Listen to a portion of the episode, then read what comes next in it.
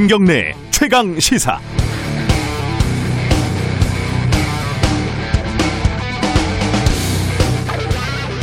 2007년 미국 서브프라임 모기지 사태를 다룬 영화 빅쇼트를 보면요.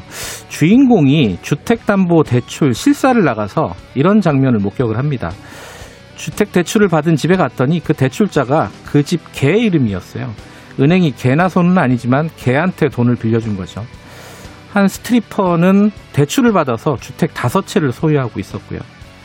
충격을 받은 주인공은 어, 주택시장 폭락에다가 거액을 베팅을 하죠. 그리고 폭락은 현실화가 됩니다. 요즘 주위 사람들 만나면은 투자 얘기로 정신이 없습니다. 아파트에 삼성전자에 현대차에 테슬라에 비트코인까지 평생 주식을 전혀 할 것 같지 않은 사람들도 주식 계좌를 텄다, 종목을 뭘 샀다, 막 그럽니다. 그 사람들의 표정이 막 행복해 보입니다. 영화 속에서 이 스트리퍼에게 주인공이 묻습니다. 금리가 올라가면 어떡하라고 그러냐. 답답하다는 표정으로 대답이 돌아옵니다. 집값이 오르는데 무슨 걱정이냐. 어, 코스피가 3천이 넘고 지금 영끌 B2가 낯설지 않습니다. 전문가들은 대부분 이렇게 말을 하더군요. 언젠가는 끝나겠지만 당분간 이런 랠리는 계속될 것이다. 불과 1년 전 어, 코로나 사태로 주가가 폭락했을 때 그렇게 예상들을 했습니다. V자 반등은 어려울 것이다. 하지만 예측은 빗나갔습니다. 모든 예측은 빗나갈 가능성이 있습니다. 아까 그 영화는 마크 트웨인의 이런 명언으로 시작을 합니다. 공경에 빠지는 건 뭔가를 몰라서가 아니라 뭔가를 확실히 안다는 착각 때문이다. 이런 얘기들을 주위 사람들하고 나누는데 누가 뼈를 때리더군요. 주식 버블을 걱정하는 사람들은 그래도 여유가 있는 사람들이라고. 일자리 걱정에 월세 걱정에 주식이 아니라 먹는 주식이 걱정이 더 큰 사람들이 더 많다고요. 1월 12일 화요일 김경래 최강시사 시작합니다.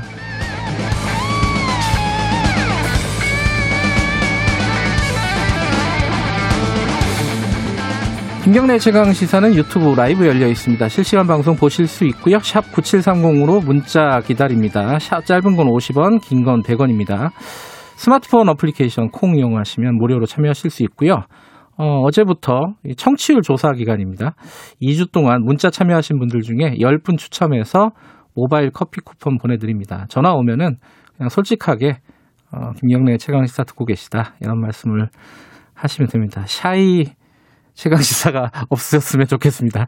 자, 1부에서는요, 어, 서울시장 야권 단일화. 이 지금, 이게 초미의 관심사죠. 안철수, 어, 대표가 어떻게 움직일까. 자, 오늘은 국민의당 쪽 얘기 좀 들어보겠습니다. 2부에서는 여의도 정책맨, 더불어민주당 홍익표 정책위의장과 함께, 어, 대통령 신년사를 비롯해가지고 앞으로 정책 방향 좀 짚어보죠.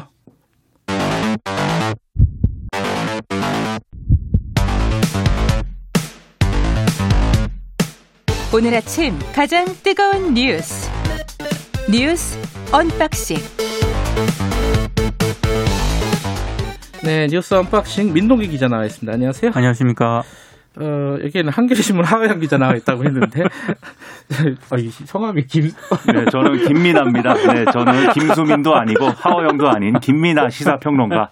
네, 사실상 하어영 기자는 직업이 기자이기 때문에 취재를 하러 갔고요. 예. 저는 사실상 직업이 없기 때문에 네, 땜빵을 하러 여기 왔습니다. 어, 김민아 평론가는 주식 안 하시죠? 주식은 상상도 해본 적은 없고요. 다만 뉴스의 소재이기 때문에 아. 주식을 하지 않음에도 불구하고 버블을 걱정하고 있습니다. 그래요? 주식 안 하는 사람 되게 어, 드물던데 요새는 좀 외롭지 않으세요? 애초에 네. 그 주변에 사람이 있어야 이제 주식 얘기도 하고 그러는데 주변에 사람이 없어요. 고립돼 있습니다. 사회적으로 고립돼 있고 코로나19이기 때문에 아무 사람도 만나지 않습니다. 그렇기 때문에 주식 얘기는 오로지 뉴스로만 보고 있고 버블 형성이 매우 걱정이 되고요. 가계부채 문제가 심각한데 네, 이 코로나19가 종식이 되면은 예, 이, 이 풀린 유동성을 통화당국이 이제 흡수할 것이기 때문에 그럴 경우에 예, 경기가 꺼지면 예, 이렇게 빚을 내서 투자한 분들이 상당한 충격을 받을 수가 있습니다. 그러한 걱정을 주식을 하지 않는 제가 지금 하고 있습니다. 어, 김인하 평론가랑 얘기를 하면은 약간 AI랑 얘기하는 듯한 느낌이 좀 들어요. 저는 인간 인간 인간입니다. 자 오늘 어. 문재인 대통령 어제 신년사 얘기부터 잠깐 할까요? 굉장히 뭐 이렇게 짧게 짧게 모든 국정 현안들을 집어넣어서 뭐, 뭐, 어떻게 정리를 해야 될지 잘 모르겠는데 가장 중요한 게 일단은 뭐 백신 얘기겠죠.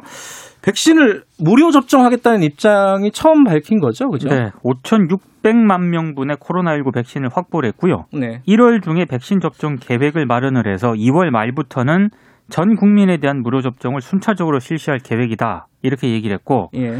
부동산 문제에 대해서는 송구하다면서 처음으로 사과 입장을 밝혔습니다. 네.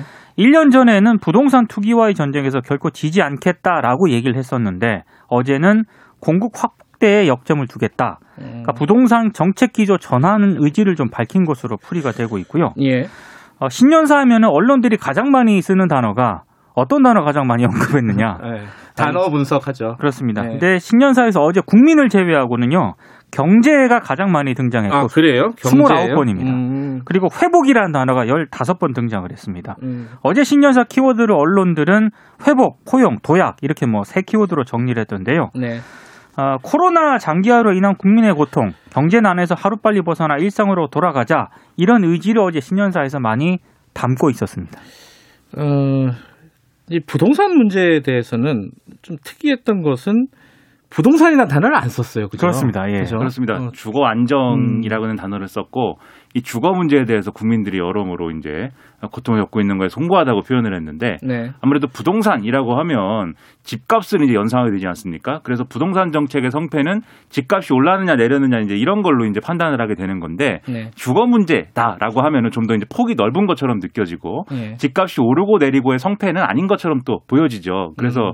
지금 이제 집값이 문제가 아니라 어떻게 이제 공급을 확대해서 사람들이 살 집을 얼마나 많이 만들었는지에 중심을 놓고 이제 앞으로의 정책을 얘기를 하겠다라는 취지 같은데 그래서 지금 기대를 모으고 있는 게 이 변창흠표 예, 공급 정책이 어떻게 나오느냐 이게 음. 설 전에 뭔가 제시가 될 것 같은데 지금 뭐 언론에는 뭐 엄청난 고밀도 개발을 추진을 하고 이거를 통해서 뭐 엄청나게 많은 분양 아파트 분양을 할 것이고 뭐 이런 얘기가 막 얘기가 예고가 되고 있거든요. 네. 이게 어느 정도 수준이 나오느냐에 따라서 또 논란이 많을 것 같아서 아, 여러모로 지켜보고 있습니다. 또 김민하 평론가를 응원하는 문자가 많이 온다는 PD의 지금 전언이 있었습니다. 감사합니다. 저를 많이 응원해 주시고 네 그 혹시 전화가 오면은 김경래 최강 시사 듣고 있다. 네, 정치율 조사 기간이기 때문에 네. 아, 유고유고님이 어, 투자 주식보다는 먹는 주식을 걱정하는 사람들이 많다는 말에 공감한다.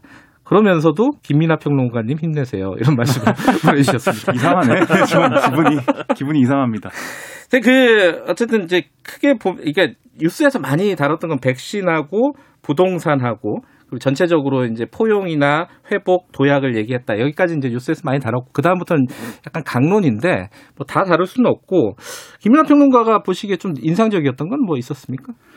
이 신년사 자체가 이제 인상적인 때가 있죠. 왜냐하면 이제 예년처럼 네. 올해는 어떤 걸 하겠다 이렇게 뭐 주제를 좀 던졌다기보다는 화두를 던졌다기보다는 네. 해야 될 일을 어, 계속 하던 것을 쭉 해나가겠다 뭐 이런 취지의 내용으로 보이고 그래서 이제 코로나19 극복이라는 건 사실 안 할 수 없는 문제이지 않습니까? 네. 안할 수 없는 문제이고 오히려 이제 정치적 아젠다 예를 들면 과거 같으면 뭐 검찰 개혁이라든지 네. 이런 내용들은 사실은 싹 빠져 있는 거거든요. 그래서 어, 올해는 아무래도 청와대가 여러 가지 어떤 뭐 어, 정책적인 또는 뭐 어떤 정치적인 어떤 갈등의 중심에 선다기보다는 네. 그러한 것들로부터는 거리를 두고 실제로 이제 국민 생활에 밀접한 영향을 끼치는 그런 정책 위주로 이제 행보를 하겠다라는 걸로 읽혀지는데 그걸 전제로 하더라도 사실은 어떤 메시지의 구체 성이나 앞으로의 어떤 전망을 보여주는 비전 이런 것들은 상당히 이제 어 좀 기존에 우리가 봐왔던 신년사에 비교하면 많이 이제 없다고 생각이 돼서 음, 어좀 수비적인 그런 이제 이미지가 아닌가 아, 이런 생각이 좀 들었습니다. 어, 반응이 어떻습니까? 뭐 반응은 뭐다 항상 나오는 반응이긴 한데 뭐 그러니까 여야 국민의- 여야가 엇갈렸다 이거잖아요. 그죠? 국민의힘은 아예 평가 절하했고요. 네. 그러니까 최영도 원내대변인 같은 경우에는 세상과 민심 정세 변화에 눈 감고 귀 닫은 신년 회견이었다 이렇게 비판을 했고 정의당 같은 경우에는 방향 자체는 많이 동의를 하는 편인데 네. 방금 김민하 평론가 얘기하는 것처럼 강론에서 좀 많이 구체성이 떨어진다라고 지적을 했습니다. 네. 그러니까 구체적인 핀셋 처방은 미흡하다라고 평가를 했는데요. 어, 전반적으로 어제 좀 많은 얘기를 좀 담긴 했는데 약간 그 주례사 비평 같은 그런 거 아, 있지 않습니까? 주례사. 예. 아, 이제 백화점식 어떤 그런 신년사라는 음. 어떤 느낌을 좀 많이 줬습니다. 그, 뭐, 대북 문제 이런 것들에 대해서 어떻게 얘기할까 생각을 해봤는데 이제 사실은 얘기할 게 마땅치가 않잖아요. 사실 그렇죠. 현실적으로 네. 그런 고민들이 좀 묻어나는 신년사였지 않나라는 생각이 듭니다. 백신 얘기 조금 더 하면은 이 저, 문재인 대통령도 밝혔지만은 정경 청장도 좀 구체적으로 어제 공개를 하지 않았습니까? 네. 좀 우리가 알아야 될 게 뭐가 있을까요? 그러니까 의료기관 종사자, 예. 요양병원을 비롯한 집단시설 생활자 등 9개 집단에 코로나19 백신을 우선 접종하겠다라고 밝혔고요. 순서를 좀 대략적으로 밝힌 거죠. 그렇습니다. 예. 그리고 개인이 백신을 선택할 수 있는 선택권을 제공하기는 어렵다. 아, 이렇게 얘기를 예. 했습니다. 그리고 다시 한번 맞는 거 있잖아요. 재접종. 어. 이 재접종에 대해서도 의학적 뭐 여러 공중 보건학적인 이유로 재접종이 결정되지 않는 선에서는 네. 무료 접종을 인정하기는 어려울 것이다 이렇게 얘기를 했습니다. 음. 그러니까 이제 다시 한번 재접종도 무료로 받, 받을 수 있지 않겠느냐 이렇게 생각하시는 분들이 있는데 어제 정경 청장 얘기는 그건 좀 어려울 수도 있다 이런 뉘앙스로 보입니다. 그러니까 전체적으로 무료로 간다는 건 이게 국가 사업이기 때문에 뭐 어쩔 수 없는 선택인 것 같아요, 그죠? 그렇죠. 네. 네. 아, 다른 얘기 좀 해보죠. 어, 아, 어찌됐든 우리 나이, 때는 그러니까 건강한 성인은 맨 마지막에 맞게 되는 거잖아요, 그죠? 저희 예를 들어서 저희 세 사람은 네. 어 12월 달에 맞거나 아니면 아예 안 맞을 수도 있지 않을까 싶습니다. 그러니까 우리가 맞기 싫어서라기보다는 그렇죠. 이미 상황은 끝나 있을 수도 있다. 네. 우리가 맨 후순위일 것이기 때문에 네. 네, 건강한 것도 네, 이렇게 좀 아, 건강한 것은 복입니다. 네, 네. 건강은 복입니다. AI가 요새 이 논란이 많더라고요. 네, 많더라고요. AI가 네, 도덕성이 훼손되고 네, 혐오를 재생산하고 정치권 얘기 좀 해볼까요? 그 콩가루 얘기가 나왔는데 이거는 저 우리 표, 제 표현이 아니라 김종인 위원장이면서 왜 콩가루 집안 된다 이런 얘기가 나왔어요. 이 맥락이 뭐예요, 이거는? 그러니까 최근에 국민의당 국민의힘에서 네. 여러 가지 얘기가 나오지 않습니까? 안철수 국민의당 대표하고 단일화를 어떻게 할 것인지 당대당 통합을 어떻게 할 것인지 네. 예를 들면 공천관리위원장 맡고 있는 정진석 의원의 경우에는 페이스북에다가 당대당 통합 우선하자 뭐 이렇게도 하고 오세훈 전 서울시장의 경우에는 이 출마 선 조건부 출마 선언인지 조건부 불출마 선언인지 애매한 그 선언을 하면서 안철수 전 안철수 대표가 이제 들어오지 않으면 내가 출마할 수밖에 없다 뭐 이렇게 밝히기도 하고 네. 근데 이런 여러 가지 상황에 대해서 김종인 비대위원장이 이게 당 차원에서 논의되지 않은 얘기를 중진들이 마구 하고 이런 것들은 이러다가 이제 우리가 콩가루 집안이 되는 수가 있다 이렇게 예, 어제 경고를 했다 이런 음. 네. 것이고요. 특히 이제 오세훈 전 서울시장의 방금 말씀드린 그 출마 선언에 대해서는 출마하면 하는 거고 안 하면 아는 거지 세상에 그런 출마 선언이 어디 있느냐 이렇게 얘기를 했다고 합니다. 네. 그리고 기자들과 만나서 이건 공개된 자리에서 한 얘기죠. 기자들과 만나서는 정당 통합이라는 건 있을 수가 없는 일이고 나는 상상하지 못하는 상황이라 더 이상 거론할 필요가 없다. 이렇게 특유의 이제 쏘아붙이는 말투로 얘기를 했고 네. 그 다음에 기자들이 물어봤습니다. 서울시장 후보가 그러면은 삼자 구도가 될 경우에 그래도 이길 수 있다고 보냐 이렇게 물어보니까 가능하다고 생각한다 이렇게 얘기를 해서 음. 당분간 안철수 대표와의 단일화 이런 얘기는 하고 싶지 않다라는 걸 그런 의사를 좀 명확히 했습니다. 이거 뭐 관련해서는 저희들이 뉴스 언방식 끝나면은 국민의당 이태규 의원하고 좀 자세히 좀 얘기 좀 나눠보겠습니다. 어, 다른 어 민주당 얘기 좀 해볼까요? 그 이낙연 대표가 이익공유제 얘기를 꺼냈잖아요. 네. 이게 이제 사실 코로나 전에도 이런 어떤 시도들이 좀 그렇죠. 있었는데 이건 이제 코로나 때문에 얘기를 꺼낸 것 같은데 구체적으로 어떻게 하겠다는 얘기였어요? 그러니까 이제 코로나 19 상황에서도 호황을 누린 기업이 있지 않습니까? 뭐 언택트 보통 이른바 그렇죠. 예, 예. 기업들 그런 네. 기업들이 이익의 일부를 자발적으로 내놓을 경우에 네. 세제 혜택이라든가 음. 금융 지원과 같은 인센티브를 주겠다. 이제 이런 거를 민주당이 검토를 하고 있다는 건데요. 네. 어, 자발적 참여를 유도하는 것이다라고 민주당은 계속 강조를 하고 있는데 일단 재계는 우려를 표하고 있습니다. 왜냐하면 코로나19라는 원인 하나만으로 기업 실적을 판단하기에는 음. 조금 한계가 있다 이렇게 주장을 하고 있고 네. 야당은 이건 사회주의적 발상이다라고 아하. 지금 국민의힘은 반발을 하고 있습니다. 예, 예. 근데 정의당은 약간 기류가 좀 다른 것 같아요. 음. 오히려 한 발 더 나아가서 특별 재난 연대세 법제화를 주장을 하고 있거든요. 예. 그러니까 2년 동안 한시적으로 전년보다 소득이라든가 영업이익이 크게 늘어난 개인이나 법인, 초고소득자 그리고 대기업에 대해서 세금을 5%더 부과하자 이 내용을 지금 정의당은 음. 주장을 하고 있거든요. 이게 또 정치권에서 상당히 좀 논란이 될 것 같습니다. 그러니까 정의당의 주장의 핵심은 네. 이낙연 대표의 주장이 결국은 이익을 공유한다는 취지는 좋은데 네. 결국은 자발성에 기초하자 이런 거죠. 어떤 네. 뭐 어, 시장 원리를 훼손한다 이런 비판을 좀 피하기 위해서 자발적으로 이제 하는 그 전제를 놓고 자발적으로 이렇게 이익을 공유하는 기업에 대해서 세제 혜택이나 뭐 이런 걸 주는 방향으로 얘기를 하자는 것이기 때문에 이게 실효적이겠느냐 그게 아니라 세금이나 이런 것들로 좀 강제적인 방안을 모색해 봐야 된다 이제 그런 주장인 건데 이게 이낙연 대표 입장에서는 사실 사면에 이은 통합 통합 시리즈의 이제 2탄에 해당하는 그런 음. 얘기거든요. 음. 근데 사실 아시다시피 1탄이었던 사면 얘기도 사실 반응이 그렇게 좋지는 않았고 네. 2탄인 이익공유제 얘기도 사실은 지금 뭐 이것 때문에 불이 막 확 붙거나 뭐 그런 분위기는 또 아닙니다. 그래서 3탄을 또 기다리고 있는데 과연 1탄, 2탄을 능가하는 3탄이 나올 수 있을 것인가 상당히 관심사입니다. 다음 달 신복지 체제 구상 발표한다고 합니다. 아 그래요? 3탄 아, 기대를. 기대를 네. 해야 될까요? 네, 기대됩니다. 네. 여건을 갖고 말씀해 주시기 바라겠습니다. 자, 그 지금 중대재해 기업 처벌법 아 물론 이름이 바뀌어서 중대재해 처벌법인데 이게 통과가 된 이후에도 뭐 이게 예상했던 일이지만 노동자들 사망하는 사건이 계속 이어지고 있습니다. 그죠? 그 여수 금호석유화학 계열사에서 30대 하청업체 노동자가 사망을 했고요. 네. 그리고 광주의 한 소규모 공장에서도 노동자가 작업 중에 기계에 끼어서 사망을 했는데 예.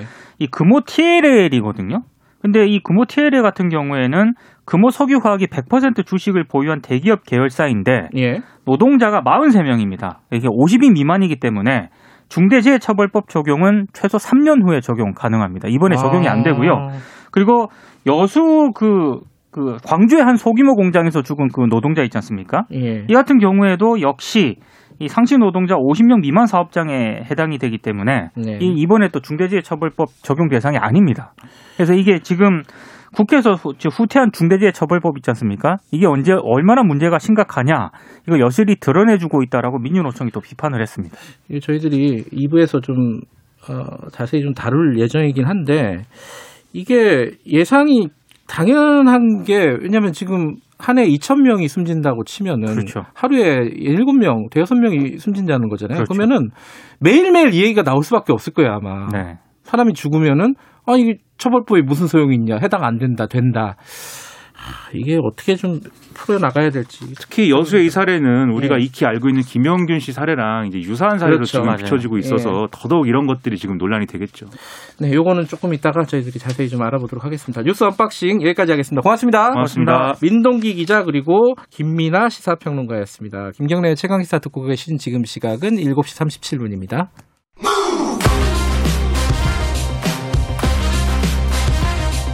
지금 여러분께서는 김경래 기자의 최강 시사를 듣고 계십니다.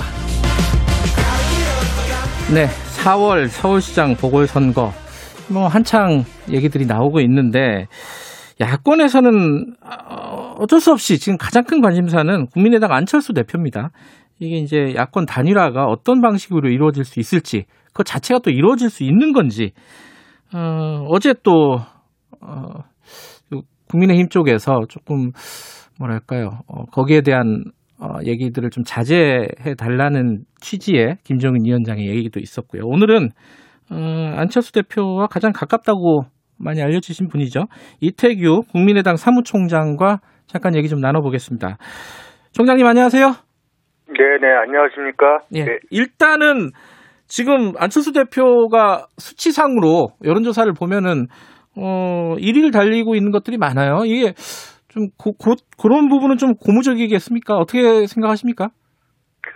네, 먼저 그 뭐 당 사무총장으로서 어 안철수 대표를 기억하고 성원해 주신 이제 시민들께 깊이 감사드린다는 말씀 좀 드리고요. 네, 아, 아무래도 이제 시민들께서는 이 중도시정의 안 대표가 네, 아, 서울시 어떤 미래 비전이나 또 부동산 문제나 뭐 여러 가지 문제를 포함해서 아, 이런 것들 좀 합리적으로 풀어가주기를 좀 기대하고 있는 것이 아닌가 이렇게 저희들은 내부적으로 판단하고 있는데요. 네, 예, 그런데 이제 그런 기대에 못 미치면 또 여론은 언제든지 변할 수 있는 것 아니겠습니까? 예, 예, 그래서 시민의 기대에 부응하려고 이제 내부적으로 많은 이제 고민과 노력을 좀 하고 있고요. 네, 안 대표도 이런 그 여론조사 아, 부분을 좀 담담하게 지켜보면서 아, 지금 전문가들과 열심히 토론하면서 아, 본인의 좀 구상을 가다듬고 있다. 네. 뭐 이렇게 좀 말씀을 드리겠습니다.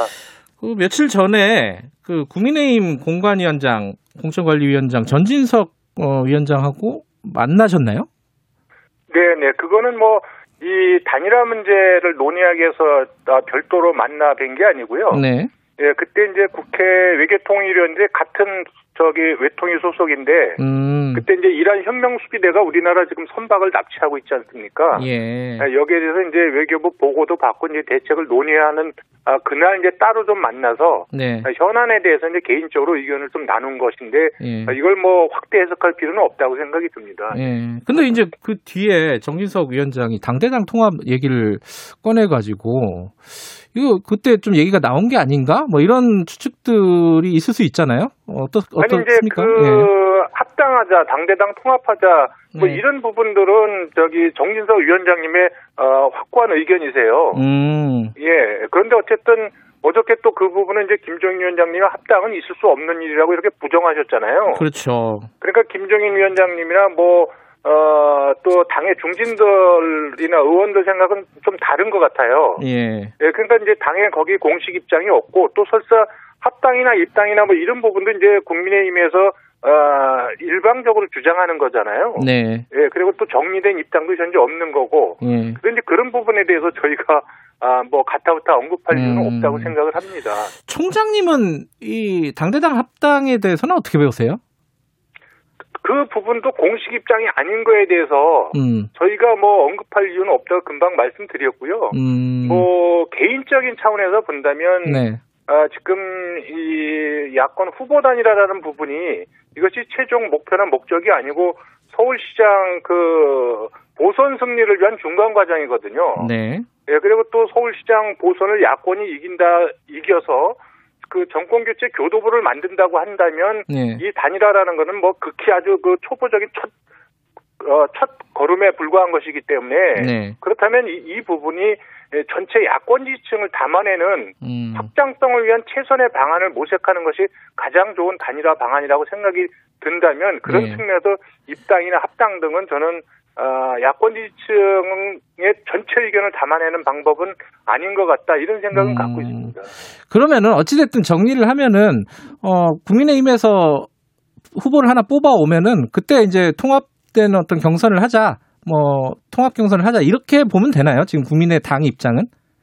저희는 사실 구체적인 부분은 아직 뭐 정해놓고 있지는 않습니다. 정해놓고 음. 있지는 않지만 이제 경선 방식이나 뭐 이런 것도 지금 말씀하신 대로 어, 생각해 봐야 되겠지만 예. 그 전에 이제 먼저 좀 생각해 볼 부분이 예. 경선 방식은 이제 다양한 방법이 있을 수 있고요. 예. 가령 이제 지금 어, 국민의힘 쪽에서 시민 경선 100%로 하자 뭐 이렇게 말씀들을 하시잖아요. 네. 근데 시민 경선 100%라는 것도 이제 여론조사 방식을 어떻게 하느냐에 따라서 관점 차이가 많이 날 수 있거든요. 네. 그래서 이제 그것은 이제 실무적으로 좀 따져볼 일이라고 생각이 들고요. 네. 아, 지금 중요한 것은 전체 야권 지지층이 지지하고 아, 일반 서울 시민들께서 아, 그거 그 방법은 괜찮은 방법이다라고 그러니까 공감하는 방식이 무엇이냐 네. 아, 이것을 좀 어, 찾아내는 것이 굉장히 중요하고요. 그래서 그런 부분들은 이제 실무적으로 좀 검토를 하고 좀 내밀하게 논의가 좀 필요한 사안들이지 이것을 공개적으로 뭐 어, 발표하고 제안하고 이러면서 음. 받네 안 받네 이렇게 밀고 당기는 거는 이게 잘못하면 이제 국민들께 이게 밥그릇 싸움으로 비춰지고요. 네. 예. 지금 야권이 모처럼 결집하고 있는데 음. 그 야권 지지층 분들의 피로도를 좀 높인다. 그래서 음. 아, 굉장히 좀 신중하게 이 부분을 접근할 필요가 있다. 이런 생각을 갖고 있습니다. 네, 오세훈 전 시장 같은 경우에는 어 이른바 조건부 출사표 예, 안철수 대표가 국민의당에 입당하면은 안 나가겠다. 입당 안 하면 나가겠다. 요렇게 얘기했어요. 요 부분은 어떻게 보세요? 그, 오 시장님의 그, 그런 조건부 출마 발표는 저는 이제 야권 단일화를 위한 고민의 발로라고 이미 안철수 예, 대표가 이제 긍정적 평가를 하셨고요. 예, 그렇지만 이제 출마 여부는 오롯이 그거, 그거는 오전 시장 개인의 책임이고 몫이지 거기에 대해서 안 대표가 입장을 표명할 사안은 아니라고 보- 보고요. 음, 특히 김종인 위원장은 이런 것 자체를 좀 부정하고 계시잖아요. 네. 근데 저희가 거기에 대해서 뭐 특별하게 언급할 이유는 없다 이렇게 생각하고 있습니다. 그 오세훈 전 시장하고 안철수 대표하고 이번 주에 만난다면서요? 그죠? 지난번 지난주에 오전 시장이 이제 조건부 출마 기자회견을 하신 후에 이제 네. 만나자고 연락이 와서 음, 이번 주에 만나기로 했지만 일정이 이제 최종 확정된 거는 없고요. 네. 근데 이제 지금 어저께 이제 오전 시장님 그 의견을 김종인 위원장이 뭐 완전 부정하셨기 때문에 네.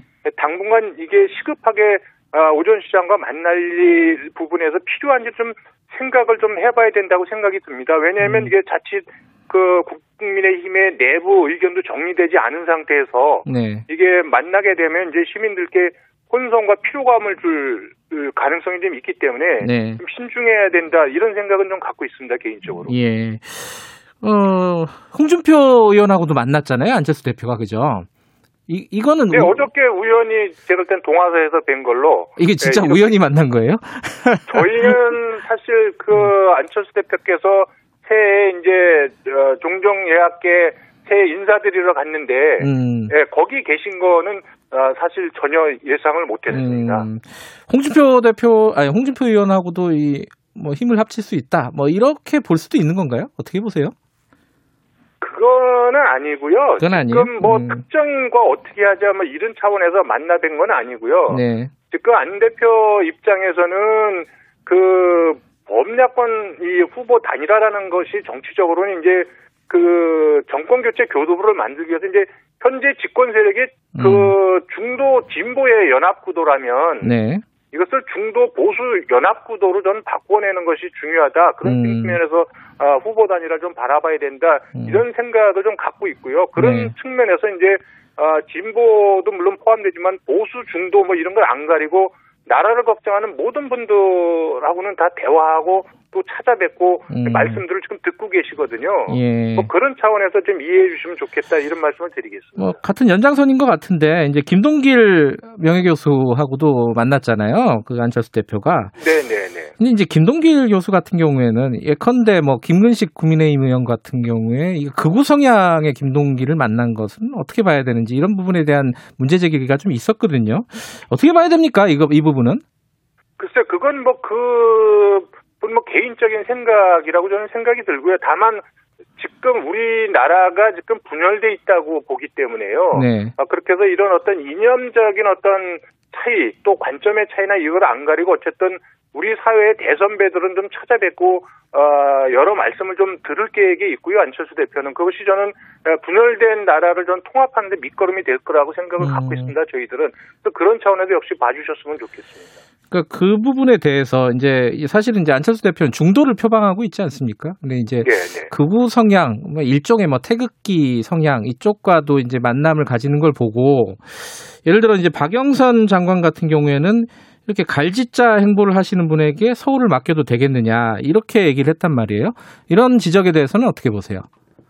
안철수 대표는 그 합리적인 개혁 그리고 중도 실용의 본인 원칙은 분명하고요. 네. 그래서 다양한 의견을 수렴하고 거기서 가장 좋은 어, 정책의 어떤 그 대안들을 만들어내는 그런 중심을 잡아가려는 정치를 어, 어, 하신다 이렇게 좀 말씀을 거듭드리고요. 네. 저는 이제 여당 같은 경우에 특히 이제 장관을 지내고 계신 분은 이제 정부와 정책 자원 측면에서 저는 가진 게 많은 분이거든요. 네. 그리고 또 여당은 또 여당답게 책임 있는 포지티브 비전을 또 어, 발표해도 모자랄 판에 뭐 네가티브 하는 건 좀 안타깝다 생각이 들고요. 저는 예. 이제 그건 좋은 정치의 모습은 아니다. 다만 음. 그박 장관님께서 이제 서울시장에 만약에 출마하실 거라면 네. 먼저 출마 여부 입장을 좀 시민들께 분명히 하시는 게 일단 우선이고요. 네. 또 만약에 아, 출마하신다면 이번 보궐선거의 원인 제공한 박 시장 사건에 대한 입장 표명부터 음. 먼저 하시는 게 저는 아, 국민에 대한 도리다 이렇게 생각하고 있습니다. 지금 아까 그 말씀하셨잖아요. 야권 지지층에게 좀 피로감을 줄 수 있다 이런 뭐 통합 논의가 계속 이렇게 지리하게 진행이 될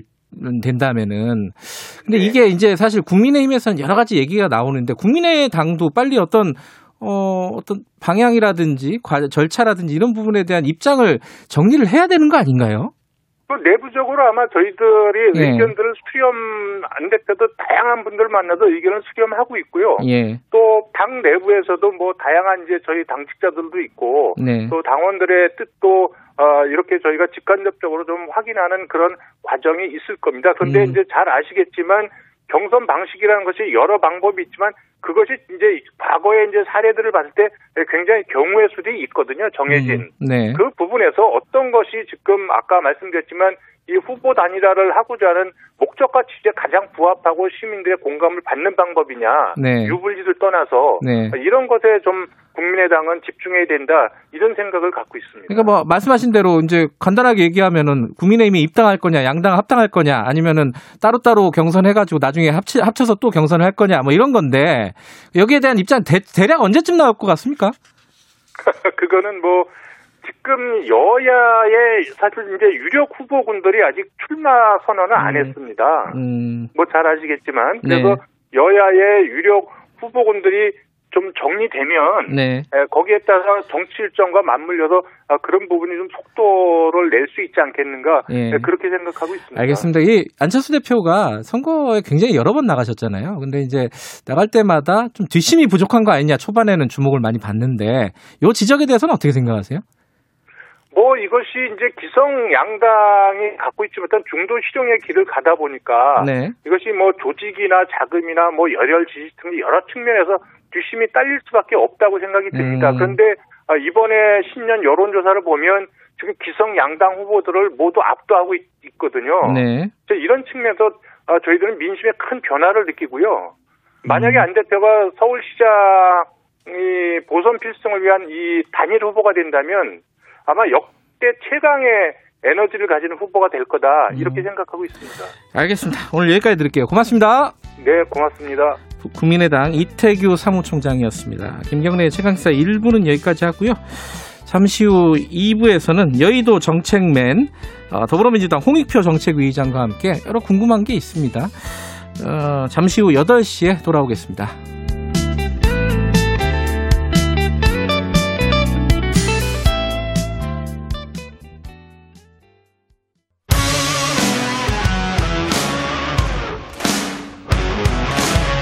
뉴스타파 기자 김경래 최강 시사.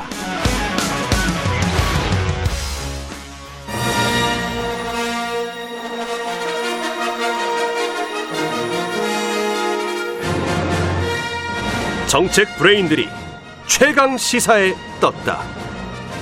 여의도 정책맨. 네, 여야의 정책 브레인과 함께 어, 전국의 큰 현안들 그리고 정책의 큰 그림을 좀 그려보는 시간입니다. 지난주부터 2주간은 화요일 날 홍익표 민주연구원장 그리고 수요일 날은 국민의힘 지상욱 여- 여의도 연구원장과 함께 어, 하는 시간으로 꾸며보고 있습니다. 김경래 최강기사 유튜브 라이브 열려 있고요. 스마트폰 콩으로 이용하셔도 좋고 샵 9730으로 문자 보내주셔도 좋습니다. 짧은 건 50원, 긴 건 100원이고요. 이번 주, 다음 주는 저희들이 추첨을 해가지고 어, 커피 쿠폰 보내드리니까 많이들 참여해 주시기 바라겠습니다. 오늘 더불어민주당 민주연구원장 정책의장 홍익표 의원님 나와 계십니다. 안녕하세요. 예, 반갑습니다. 어제 신년사를 보고 아까 이제 저희 저희들끼리 이제 기사 나온 것들을 좀 분석을 해보니까 좀 백화점식이 아니었느냐, 네. 조금 구체성은 좀 떨어진 거 아니었느냐, 뭐 이런 지적들도 좀 있었어요. 어떻게 보셨습니까?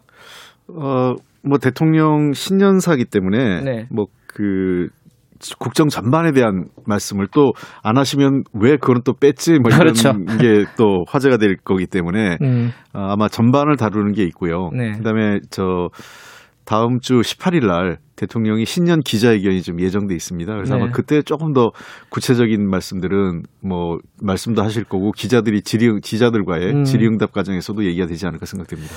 그때 되면 그래도 코로나가 조금 그래도 소강 상태가 돼가지고 질의응답이 좀 원활하게 좀 됐으면 좋겠네요, 그죠? 예. 근데 기자회견 너무 오랜만에 하시는 거 아니에요? 그죠? 그 글쎄요. 하여간 뭐꽤 오래간만에 하시는 것 같긴 한데 예, 자주 좀 하셨으면 좋겠어요. 국민들 입장에서는. 음. 저희도 자주 하셨으면 좋겠습니다. 알겠습니다. 저 내용 중에 어, 아까 말씀하셨듯이 국정 전반을 어쩔 수 없이 다룰 수밖에 없다 신전사는 말씀하셨는데 그래도 예. 가장 좀 주목해서 보셨던 부분 정책의장으로서 어떻게 보- 어떤 걸 주목해서 보셨습니까? 어, 아무래도 크게 보면 그 지난번에도 저희가 방위 그 방민기역이라고 해서 방역 민생 경제 얘기했는데 네, 이번에도 대통령께서는 그 비슷한 기조를 말씀하신 것 같습니다. 네, 어, 주제 자체가 회복 포용 도전이었는데 어, 첫 번째는 그 코로나와 관련된 백신 상황 등을 포함해서 어, 코로나를 빨리 극복해야 된다는 말씀이 회복이라고 보겠고요. 거기에 네. 이제 어, 지금 현재 경제 어려운 현실까지 포함해서 말씀을 하시고 있는 거고. 어, 두 번째 포용과 관련된 것은 이 코로나 이후에 경제가 회복되는데 어, 코로나로 인해서 경제 타격이 굉장히 이 양극화돼서 왔거든요. 네. 그러니까 어려운 계층은 더 어렵고 어, 조금 그래도 여유 있는 계층은 어, 좀 괜찮은 또 심지어 그 코로나 속에서 더 그 경제적 이익을 본 그 계층이나 또는 그룹도 있기 때문에 어, 이러한 문제들이 코로, 포스트 코로나 시대에 계속 그 양극화가 확대되는 건 문제가 이걸 극복하지 않으면 안 된다 이런 측면에서 포용이라는 말씀도 하셨고 그다음에 이제 도전은 사실은 우리 입장에서는 미래 경제인 것 같습니다. 대통령께서도 굉장히 어, 그린 뉴딜과 디지털 뉴딜 그다음에 그 지역 경제 네. 뉴딜까지 강조하시면서 한국 경제가 한 단계 선도형 경제로 이제 한 단계 발전해야 된다는 걸 굉장히 강조하셨기 때문에 전체적으로 아, 방역과 민생 경제를 포괄하는 의미에서 회복 포용 도전이 강조되신 것 같습니다. 그 백신 얘기 하나 더 여쭤보면요. 뭐 백신을 어떻게 언제 맞고 이런 것들은 이제 구체적으로 좀 나왔으니까 그건 그렇다 치는데 지금 자주권 확보 얘기를 했어요 대통령이 그죠. 네. 근데 이게 어, 구체적으로 어, 느 정도까지 지금 진행되고 있고 지원책 같은 것들은 좀 마련되고 있는지 이게 궁금하더라고요. 근데 국내 업체들도 그 백신 문제를 지금 많이 생산을 하고 연구하고 있습니다. 네. 어, 잘 아시는 것처럼 어, 정부가 지금 5,600만 명분 네. 확보했다고 얘기하고 2월부터 어, 아마 설 지나고 나면 2월 말경부터 어, 그 접종 대, 그 우선 대, 그 음. 접종 대상 그 그룹부터 아마 어, 접종이 이루어질 것으로 보이는데요. 네. 어, 그럼에도 불구하고 현재 백신이 대개 외국계 기업에 지금 운전하고 있지 않습니까? 미국이나 영국계 기업들이 어, 백신을 그렇죠. 생산하고 음. 있어서 어, 잘 아시는 것처럼 최악의 경우 어, 국내 보급에 여러 가지 제한이나 어려움이 있을 수도 있습니다. 음. 실제로 아무래도 어느 기업이든 자국 기업의 우선으로 어, 음. 하고 있기 때문에 근데 우리나라에서 현재 그 백신과 관련돼서 기업들이 몇개그 저 컨소시엄 기업들이 있어요. 뭐 음. 제가 뭐 구체적으로 이름을 들긴 그렇지만 네. 우리나라도 그 대기업 몇몇 대기업을 그 그룹사 음. 계열사를 포함해서 지금 어 백신 생산을 적극적으로 지금 연구하고 있고요. 네. 어 근데 상대적으로 백신 한국 우리나라 경우에는 진단 키트 예, 우리가 보통 3종 세트 얘기하는데 어 진단 그다음에 치료 백신이 세 가지인데요. 네. 진단 키트 같은 경우는 우리가 굉장히 세계에서 좀 예, 발전돼 있고 수출도 많이 했고요. 그렇습니다. 예. 그다음에 치료제는 빠르면 1월 말 2월 초쯤에 아마 그 조건 부과를 받고 나올 가능성이 높은데요. 음, 어, 치료제 같은 경우도 미국 다음으로 우리가 생산하는 거고 음. 상당히 치료제 부분에도 우리가 좀 앞서 있는 상황이라고 볼 수 있습니다. 반면에 이제 백신이 좀 상대적으로 뒤떨어져 있는데 네. 이번 기회에 그 백신 쪽에 좀 더 그 저 정부와 그 민간이 함께 노력을 해서 국내 생산 기반 또 그 기술 기반을 좀 갖춘다면 우리야말로 그 코로나 관련돼서 진단부터 치료제 그리고 백신까지 갖는 완벽한 백신 청정 국가를 만드는데 그 기본적인 예, 인프라를 만들 수 있다는 측면에서 아마 그런 말씀하신 것 같습니다. 그러니까 백신에 대한 어떤 연, 연구라든가 개발 지원 같은 것들이 정부나 이런 차원에서 좀 있어야 되는 거 아니냐. 네. 그런데 그런 내, 구체적인 내용은 아직 안 나와가지고 그게 궁금하더라고요. 어, 우리나라에서 국제기구인 백신센터도 있고 한데요. 네.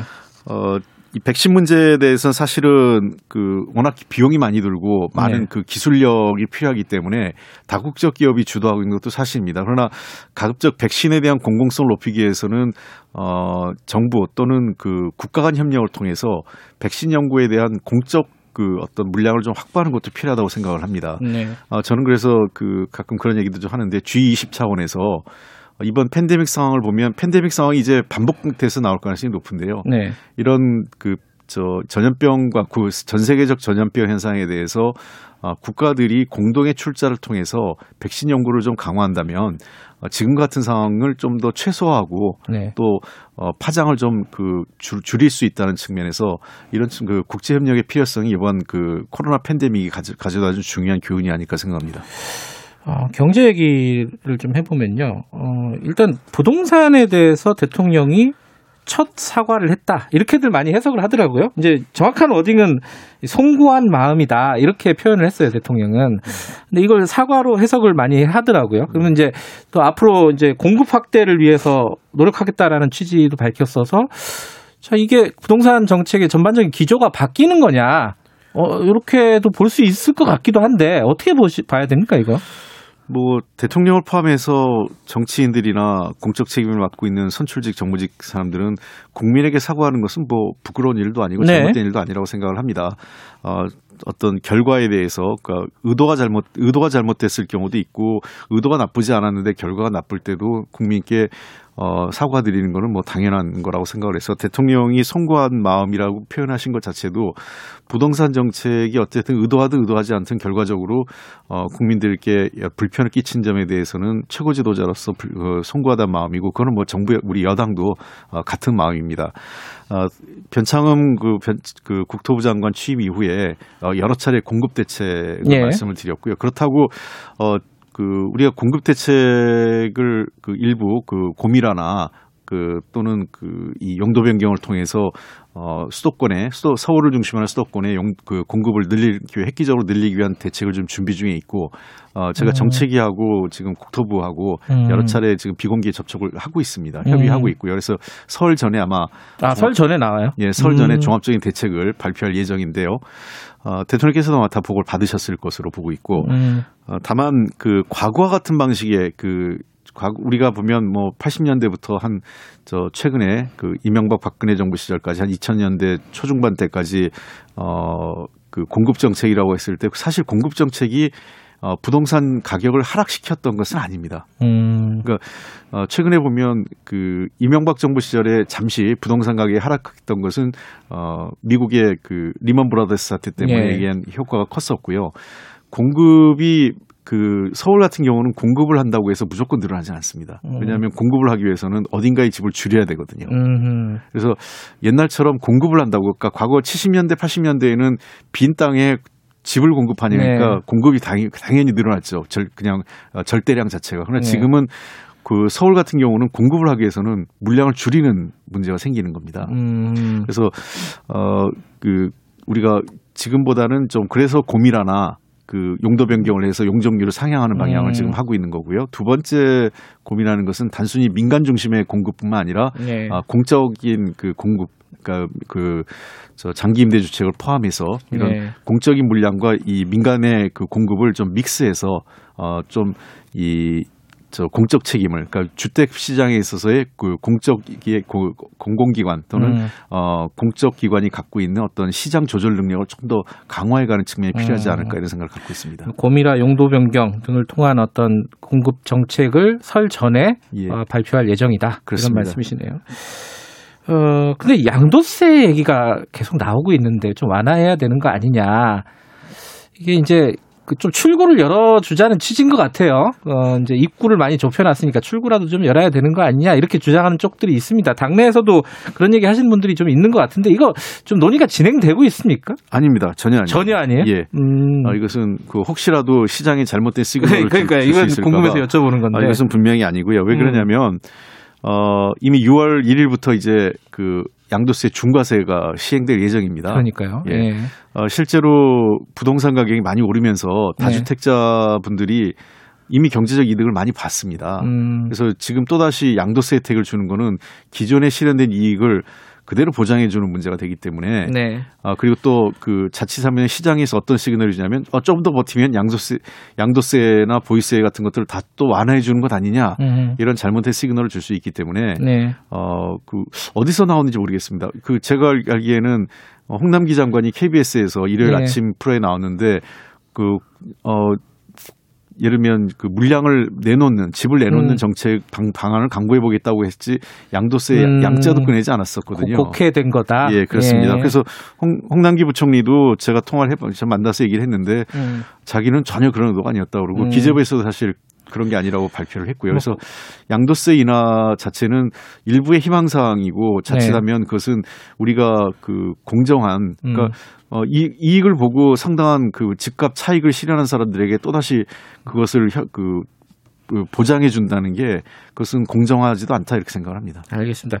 어, 진도 좀 빨리 빼야겠네요. 여쭤볼 게 많은데 이거 다 여쭤볼 수 있을지 모르겠습니다. 일단은 남북 관계부터 먼저 여쭤볼게요. 이게 사실 뭐 홍익표 의원께서는 남북 관계 전문가이시기도 하니까 좀 답답한 상황이에요. 요번에도 이제 분량이 확 줄었죠. 남북 관계에 대한 대통령 신년사의 분량이 확 줄기도 했고 올해 뭐가 이루어질 수 있을까? 특히 지금 당대회 하고 있는데 막 핵 얘기 계속 꺼내고 있고 좀좀 비관적이지 않나라는 추측들도 관측들도 많이 있습니다. 홍표 의원께서는 어떻게 보세요, 이 부분? 글쎄요, 그 남북 관계 소환 국면이 너무 지속되고 네. 있습니다. 다만 그래도 긍정적이라고 보는 거는 어, 북한이 상황을 악화시키기 위한 조치를 취하지 않는 것, 과거처럼. 음. 과거에 핵실험이나 미사일 발사를 통해서 상황을 계속 악화시켜 왔었지 않습니까? 네. 그런 것들이 2018년 그, 저, 4.27 판문점 회담 이후로는 어, 중단돼 있다라는 것. 네. 그 다음에 두 번째는 이번 당대, 그, 당대회를 통해서도 남북 관계에 대해서 어, 뭐, 뭐, 경고성 메시지도 있었지만 잘해보고 싶다. 음. 어, 어, 우리도 뭔가 변화를 어, 남북 관계 개선에 대한 기대를 갖고 있다라는 음. 것들이 그 메시지에 나와 있기 때문에 네. 어, 현재로서의 남북 관계는 소강 국면을 유지하면서 어, 어떤 탐색전 비슷한 국면이 이루어질 음. 것 같습니다. 그 탐색전의 이유는 첫째는 어, 북한으로서는 새로운 새롭게 출범한 이제 20일 날 출범하는 바이든 정부죠. 네. 바이든 정부의 대북 정책 라인업이 어떻게 그 소위 그 대북 정책 네. 인, 인적 구성이 어떻게 이루어지느냐, 그다음에 정책 기조가 어떻게 나오느냐 하나 첫 번째 관심일 거고 두 번째는 어, 북한이 원하는 여러 몇 가지 그 요구 사항들이 있는데 그것들에 대해서 한국과 미국이 어떤 그 조치를 취할 거냐 이런 것들을 좀 보면서 본인들의 입장과 그 어떤 정책 방향을 결정하지 않을까 생각합니다. 음, 한미 연합 훈련 지금 이제 봄에 열릴 수도 있는 거 아니겠습니까, 지금? 그죠? 글쎄요, 저는 한미연합 훈련을 자꾸 이제 뭐 북한의 요구도 있지만 네. 북한이 뭐 중단하라는 것도 있지만 현실적으로 그 정상적으로 하는 게 불가능하지 않을까 생각도 듭니다. 왜 코로나 그렇죠? 상황 아, 때문에. 코로나. 예. 예. 지금 미국이 하루에 지금 20, 25만 명 이상의 음. 발병자가 생기는데 네. 지금 예를 들면 수만 명에 달하는 미국 주한미군이 한국에 와서 그것도 저 군사훈련이라는 건 접촉훈련을 하는 건데 네. 그거는 저는 저그 굉장히 여러 가지 어려움을 어, 초래할 수 있기 때문에 음. 그 한미 연합 훈련 같은 경우는 저는 팬데믹 등을 감안하면 어 대규모 그냥 그 저 이 컴퓨터 음, 그 시뮬레이션. 워게임이지 그렇죠 예. 컴퓨터 게임으로 워, 워게임이죠 예. 시뮬레이션으로 그 전환해서 음. 어그 지휘소 훈련 정도로 어 대체하는 것이 보다 현실적이지 않을까 실제로 음. 어 부대 부대 병력이 이동하고는 훈련보다는 어 연합 연합 훈련 체계가 연합 작전 체계가 정상적으로 가동하냐가 더 중요하거든요 현대전에 음. 있어서는 그런 부분은 시뮬레이션을 통해서 지휘소 훈련을 통해서 충분히 가능하기 때문에 네. 그런 부분으로 대체하고 일종의 그 남북 관계 그저 이 공간을 좀그 음. 만들어 놓는다면 미국과 한국도 사실은 뭐 그 북한의 요구 때문에 그걸 하- 중단하는 게 아니라 불가피할 거로 좀 보여요. 음. 어, 그렇다면 어, 북한 북한은 북한대로 해석을 하는 거고 우리는 우리의 입- 불가피한 측면이 있기 때문에 한미 양국은 그렇게 하면서 대화의 모멘텀을 좀 만들어낼 수도 있지 않을까라는 네. 어, 어떤 그 기대도 해봅니다. 어, 재난지원금 얘기가 지금 전 국민에 줘야 된다 이런 얘기들이 이제 당내에서 좀 있었잖아요. 양양자 최고위원도 그랬었고. 근데 지금 이낙연 대표는 유연하게 추가 지원 방안을 준비하겠다. 이게 그럼 좀 기조가 바뀌었다고 봐야 되나요? 그죠? 전 국민 뭐 보편적 지원은 아직은 검토 대상이 아니다 이렇게 봐야 돼요. 어떻게 봐야 됩니까? 어, 그런 거보다는 그 모든 가능성을 열어놓고 본다 이렇게 생각을 합니다. 제가 음. 이 자리 와서 했던 얘기를 아마 지금 똑같다고 보면 되는데요. 작년 9월에 그 2차 재난지원금 예. 줄때 전 국민 지급을 내년 상반기에 고민할 수도 있다라고 네. 얘기를 분명히 한 적이 있었어요. 예. 어, 자꾸 이 코로나 상황에서의 그 지급, 그 국민 재난지원금 지급 문제를 선별과 보편이라는 그 이중적 잣대를 갖고 이걸 대치되는 거로 보는 것은 적절치 않다고 생각합니다. 음. 어, 선별과 보편은 필요에 따라서 목적과 어떤 필요성에 따라서 그 언제든지 서로 간에 그 상호 보완적인 거라고 볼 수 있기 때문에 지금 요번에 9조 3천억은 맞춤형 선별적 지급이라고 할 수 있겠지 않습니까? 있습니다. 네. 아, 그러나 다음에 지금 현재와 같은 코로나 상황이 진행돼서 사회적 접촉이 어렵다면 음. 어, 전 국민 지급을 통해서 그 소비를 진작하는 것을 기대하기는 어렵겠죠. 어, 그래서 다소 좀 그 코로나 상황이 진정되고 어, 사회적 거리두기가 완화된다면 그때는 저는 적극적으로 전 국민 지급도 검토할 수 음. 있다고 생각을 합니다. 그- 예. 그래서 어, 이낙연 대표의 말씀은 유연하게 본다는 건 그런 측면이죠. 그러니까 음. 뭐 다른 상황보다는 코로나 상황과 경기 상황을 보면서 어, 어느 것이 적절한지에 대한 판단은 그때 가서 하겠다 이런 말씀입니다. 그 이낙연 대표가 이익공유제 얘기도 꺼냈잖아요. 아, 예. 이게 이제 유럽 같은 데서 이제 코로나 승자들한테 세금을 많이 매겨야 된다. 뭐 이런 네. 목소리도 나오고 있고 네. 뭐 그런 차원에서 보면 되는데 지금 어, 야당에서는 사회주의냐 뭐 네. 이런 반발도 하고 있단 말이에요. 이건 진짜 실제로 어떻게 진행이 될 거라고 보세요? 우선 야당이 툭하면 사회주의 자꾸 얘기하는 거는 대단히 유감스럽습니다. 네. 여전히 무슨 이 사회 그 어떤 상황이나 어떤 정책을 보는 데 있어서 과거 메카시즘에서 전혀 그 벗어나지 못하는 건 유감인데 정책의 문제점을 얘기하지 자꾸 무슨 사회주의 음. 공산주의라는 이념적 잣대를 갖고 들이대는 것은 어 지금 21세기 그 현대 정당은 전혀 맞지 음. 않는 그런 입장이라고 생각을 하고 이익공유제 같은 경우는 어잘 아시는 것처럼 어 이게 코로나 때문에 발생한 건 아니에요. 음. 어, 양적 완화를 했던 모든 국가의 공통적인 현상이 콜- 양적 완화가 어, 이후에 나타나는 게 K 형태로 경기가 회복되는 거거든요. 그러니까 하나는 금융 부분과 실물 부분이 K자로 벌어지는 예. 거고, 그 다음에 자산 소득, 금융과 부동산 소득자, 그 다음에 임노동 음. 소득자 간에 이게 벌어지는 문제이기 때문에 이런 양극화 문제를 해소하지 못하면 사회적 통합은 물론이고 어, 시장 경제의 지속 가능한,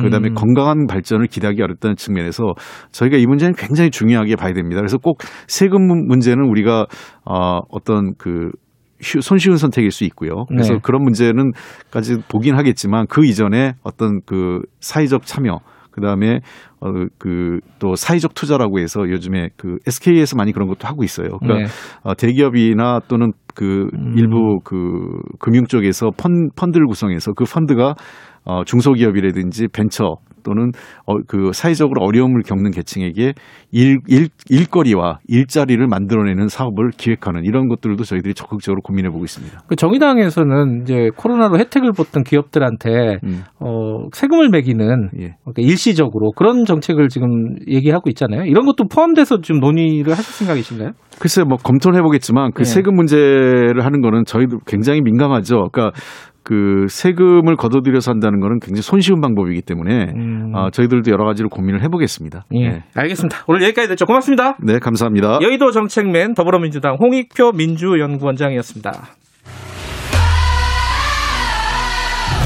공정하고 깊이 있게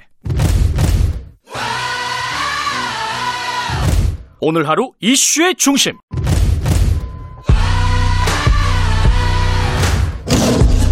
김경래의 최강 시사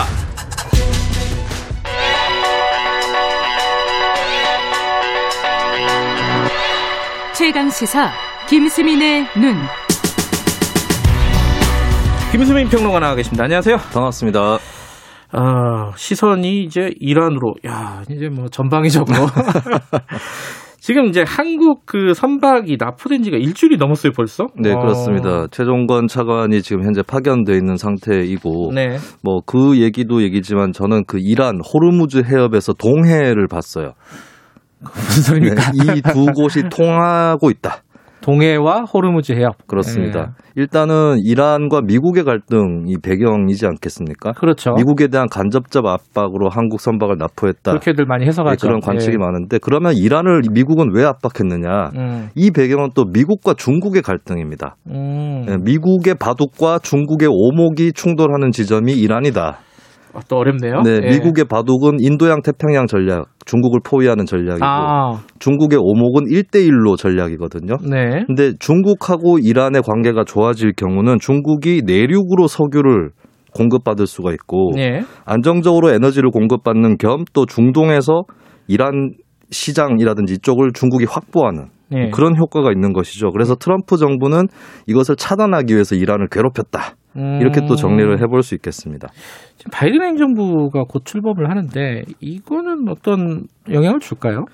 지금 중국과 이란 간의 파트너십을 체결하려고 하는 그 노력이 계속 진행되고 있는데 만약에 그렇게 되면은 중국이 공항이라든지 철도 이런 것들 이란에 투자를 하고 또 5G 네트워크도 구축을 하고 그러면서 음. 자유무역지대도 건설하고 이란산 원유는 중국에 싸게 들여오고 음. 이렇게 관- 관계가 굉장히 돈독해질 수 있거든요. 네. 이것을 과연 미국이 그냥 놔두는 게 중국 포위에도 좋을까? 여기서 바이든 행정부는 새로 판단을 할 수 있는 부분이 있는 것이겠죠. 음. 오히려 이란하고 좀 더 관계를 트는 것이 중국을 포위하기에도 더 낫다 라고 볼 수 있는 아. 트럼프하고는 다른 작전을 펼 가능성이 있는 것이고요. 그래요. 그리고 음. 이란 내부에서도 지금 나라 사정도 안 좋은데 중국에 팔아넘기는 거 아니냐 이런 반대 여론이 또 있습니다. 실제로 아시아나 아프리카 각지에서 예. 중국의 공사 대금을 못 갚아가지고 인프라 운영권을 중국에 넘기는 사례들이 속출했었거든요. 예. 그렇다면은 미국과 중국 양쪽을 저울질할 수 있는 여지가 이란한테도 남아 있다라고 음. 하는 것이고 이 시기에 민감한 시기에 한국 선박에 납포가 된 겁니다. 왜그 이 민감한 시기에 왜 한국 선박이냐? 다른 나라도 많은데 네, 이거잖아요. 그 그렇습니다. 의문은. 예. 네. 다른 나라 선박도 납포된 적이 있기는 합니다. 영국, 일본, 스웨덴, 노르웨이가 다 겪어봤던 일인데, 그래요? 근데 왜 음. 지금 한국이냐 했을 때 이란이 노릴 만한 나라였다 라고 음. 하는 것이에요. 왜냐하면 이란하고 어느 정도 대화가 되는 나라를 잡아야 네. 협상의 여지가 또 뚫릴 수가 있는 것이겠고, 예. 미국의 동맹국이면서 이란이 노릴 만한 나라라고 음. 했을 때 저는 한국하고 일본이 후보에 오를 수 있다고 보는데 근데 어, 사실은 좀 불편한 진실이지만 일본에 비해서 한국이 더 만만하다라고 볼 수 있는 게 예. 일본하고는 이란이 관계가 워낙 깊어요. 이란이? 음. 1953년에 굉장히 국제적으로 고립돼 있을 때도 일본이 그때 석유를 수입을 하기 시작을 했었거든요. 음. 그리고 일본의 자동차라든지 어, 핸드폰 이런 것들이 이란에 또 수출을 굉장히 많이 되고 있는 상황입니다. 네. 심지어는 2019년 6월에 아베 총리가 이란을 방문을 해서 미국 이란 갈등을 중재하는 시도까지 했었거든요. 음. 그런 걸 봤을 때는 일본을 건드리는 것은 좀 이란한테 더 부담이 될 수 있는 거겠죠. 뭐 어쨌든 그 중재는 실패를 했고 그 지금 일본도 호르무즈 해협에 파병이 가- 한 거죠 파병을 그죠? 그렇습니다. 예. 그럼 이게 왜 우리나라냐 일본이 아니라 네. 이- 이런 의문도 계속 드네요. 한국하고 일본이 둘 다 호르무즈 파병을 했는데 예. 이게 좀 다른 것이 일본 같은 경우는 미국이 그 유조선 공격 했다고 이란이 공격했다고 굉장히 규탄했을 때 일본 예. 같은 경우 끝까지 신중한 자세 증거를 아, 보여달라. 그랬어요. 예 그래서 음. 이란하고 미국 사이에 딱 서 있는 듯한 그런 스탠스이기도 했고 파병 방법도 달랐습니다. 이 한일 양국이 둘 다 호르무즈 연합에는 안 끼는 쪽으로 이란을 좀 의식을 해서 음. 독자 파병을 하긴 했는데 한국 같은 경우는 필요한 경우 연합에 협조하겠다고 했고 일본은 시종일관 미국 주도의 해군 임무에는 불참하겠다. 아하. 라고 좀 다- 독자적인 조금 다르네요. 예, 그리고 음. 한국 같은 경우는 마지못해 미국한테 굽힌 모양새가 됐다면 일본은 처음부터 계속 독자적으로 우리가 결정한다. 음. 라고 했고 디테일 면에서도 한국은 우리 국민의 선박과 안전을 위해 파병한다라고 하면서 군사적인 뉘앙스를 줘버렸어요. 네. 근데 일본은 조사 및 연구 활동을 위해 파병한다. 어, 그랬어요. 이게 실제로 음. 자위대 관련한 법률에 이 목적이 들어가 있거든요. 그래서 음. 우리는 그냥 조사 연구 목적으로 한다라고 해서 일본 그 이란 측에서도 일본 파병에 대해서는 어느 정도 좀 환영하는 음. 네, 그런 자세를 또 취했습니다. 그래서 이런 점에서 좀 한일 양국의 운명이 갈렸다라고 하는 게 음. 이란에서 드러나는 거죠. 그렇군요. 자 그러면은 어, 이런 상황에서 우리는 어떻게 해야 되느냐? 이거 이게 중요하겠죠. 네, 일본이 그러면 미국과 이란 사이에서 어떻게 줄타기를 해서 좀 어느 정도 한국보다는 잘 빠져나가고 있다라고 하는 예. 씁쓸한 현실일 수도 있는데 이게 또 미중 갈등에서도 마찬가지기도 해요. 일본과 일본이 미국이라든지 중국 사이에서도 한미 어, 그 동맹을 굉장히 유지를 하면서도 또 중국에 대한 압박을 완화하는 이런 음. 제스처들을 또 동시에 취하고 있는데 네. 어떻게 보면은 이제 한국과 일본의 이해관계가 일치하는 측면이 있구나 라는 음. 것을 호르무즈나 또 미중 관계에서도 배울 수 있는 부분이 있는 거거든요. 네. 근데 이게 주목할 만한 발언이 작년에 문정인 외교안보 특보가 강연에서 한일을 중심으로 새로운 다자 구도를 통해서 아. 미중이 충돌하거나 일방주의로 나아가는 것을 제어할 수 있다. 음흠. 그러니까 한일 관계 개선이 굉장히 미중 관계라든지 이쪽에도 크게 영향을 끼칠 수 있다. 그러니까 한국 입장에서는 놓칠 수 없는 부분이다.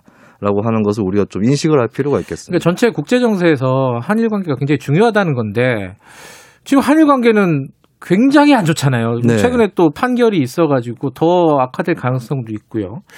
이게 어떻게 봐야 돼 이거는? 위안부 판결 같은 경우는 뭐 한국 정부가 사법 판결에 끼어들거나 그걸 유보시키거나 이거를 일본 정부에서 얘기하고 있는데 그거는 바람직하지 않겠죠. 음. 근데 어쨌든 일단 판결이 나왔을 때 판결을 그대로 이행하는 것 또 하나의 어, 방안일 수 있겠지만 외교적 해법은 계속해서 모색이 돼야 된다. 어쨌든 간에 음, 음, 음. 어, 그런 의미에서는 피해자 측 일각에서도 꼭 법적 배상이 아니라 분명한 사과 더하기 보상이면 된다라는 음. 또 그런 것도 있기 때문에 그런 방안을 계속 지고 강제동원 문제도 마찬가지인데 외교적 해법을 계속 모색해야 되는 것이 답이겠습니다. 그리고 음. 바이든 행정부가 한일 관계 개선에 압박을 할 것이다라는 음. 예측이 나오는데 그것도 거꾸로 지렛대로 이용을 해볼 수 있을 것 같아요. 일본에서 제일 중요한 것은 일본 정부의 자세거든요. 네. 일본 정부가 협상장을 이탈할 수 없도록 예, 그 기회로 또 써야 되지 않을까. 음. 분명한 것은 한일 양국은 민주주의 시장 경제 평화 이런 것들을 아시아에서 공유하는 나라인데 이 두 나라가 틀어진다면 미국이나 중국이라는 거대한 힘으로부터 자유로울 수 있을 거냐 이 부분을 좀 양국이 다 인식을 해야 될 것 같습니다. 어, 동, 호르무즈 해협에서 동해를 봤다. 네, 예. 김인수민의 눈이었습니다. 고맙습니다. 감사합니다. 김경래 최강기사 2부는 여기까지 하고요. 3부에서는요. 어, 지금 산재 문제 좀 살펴보고요. BTJ 열방센터 이 문제도 한번 짚어보도록 하겠습니다. 일부 지역국에서는 해당 지역 방송 보내드립니다.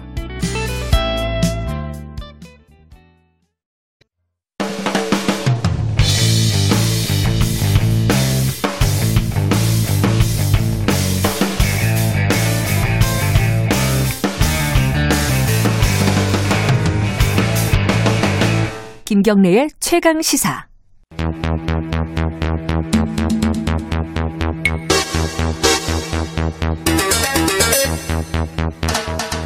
사건의 이면을 들여다보고 깊이 있게 파헤쳐보는 시간입니다. 추적 20분 오늘도 두 분 함께합니다. 박지훈 변호사님 안녕하세요. 네, 안녕하세요. 박준입니다. 한겨레 신문 김한 기자님 안녕하세요. 네, 안녕하세요. 박지훈 변호사님은 2주간의 자가격리를 무사히 마치시고 네. 돌아오셨습니다. 복귀했습니다. 축하드립니다. 네. 얼굴이 좋아지신 것 같습니다. 살쪘어요? 살찌셨어요? 먹기만 해가지고. 예. 아, 운동도 힘들고 진짜 예. 이거 뭐 하면서 지내셨어요? 2주 동안에? 드라마를 엄청 봤습니다. 드라마를 한 16부작을 한 대여섯 아, 편. 정주행 하셨군요. 예, 정주행. 다 봤습니다. 예. 예. 어, 요새 한겨레 신문 김한 기자께서는 어, 계속 상을 받으시는 것 같아요. 맞나요? 아, 예, 얼마 전에 받았습니다. 관훈, 관훈 언론상에. 예. 네. 어, 상을 너무 독식하신다는 느낌도 좀 들더라고요. 뭐 제가 뭐 뺏어온 거 아니고요. 주- 주셔갖고 받는 겁니다. 알겠습니다. 그 작년에 네. 그 엠번방 사건 네. 그 사건을 주도적으로 보도를 해서 상을 여러 가지로 참 의미 있는 보도였고요. 그렇죠. 예, 네. 부럽더라고요. 아, 아닙니다. 네. 자, 오늘은 산재 얘기를 좀 해볼 텐데 이게 이제 이 중대 재해 처벌법이 예. 통과가 되고 어 이제 이게 뭐 법이 시행이 되려면은 또 1년 유예 기간이 있고요. 네. 또 사업장별로 또 유예 기간이 또 다또 추가적으로 있는 사업장도 있고 이래 가지고 앞으로 이 얘기가 계속될 거예요, 아마. 어, 뭐 아니나 다를까 어, 계속해서 이제 이런 산재 사망 사고가 보도가 되고 있습니다.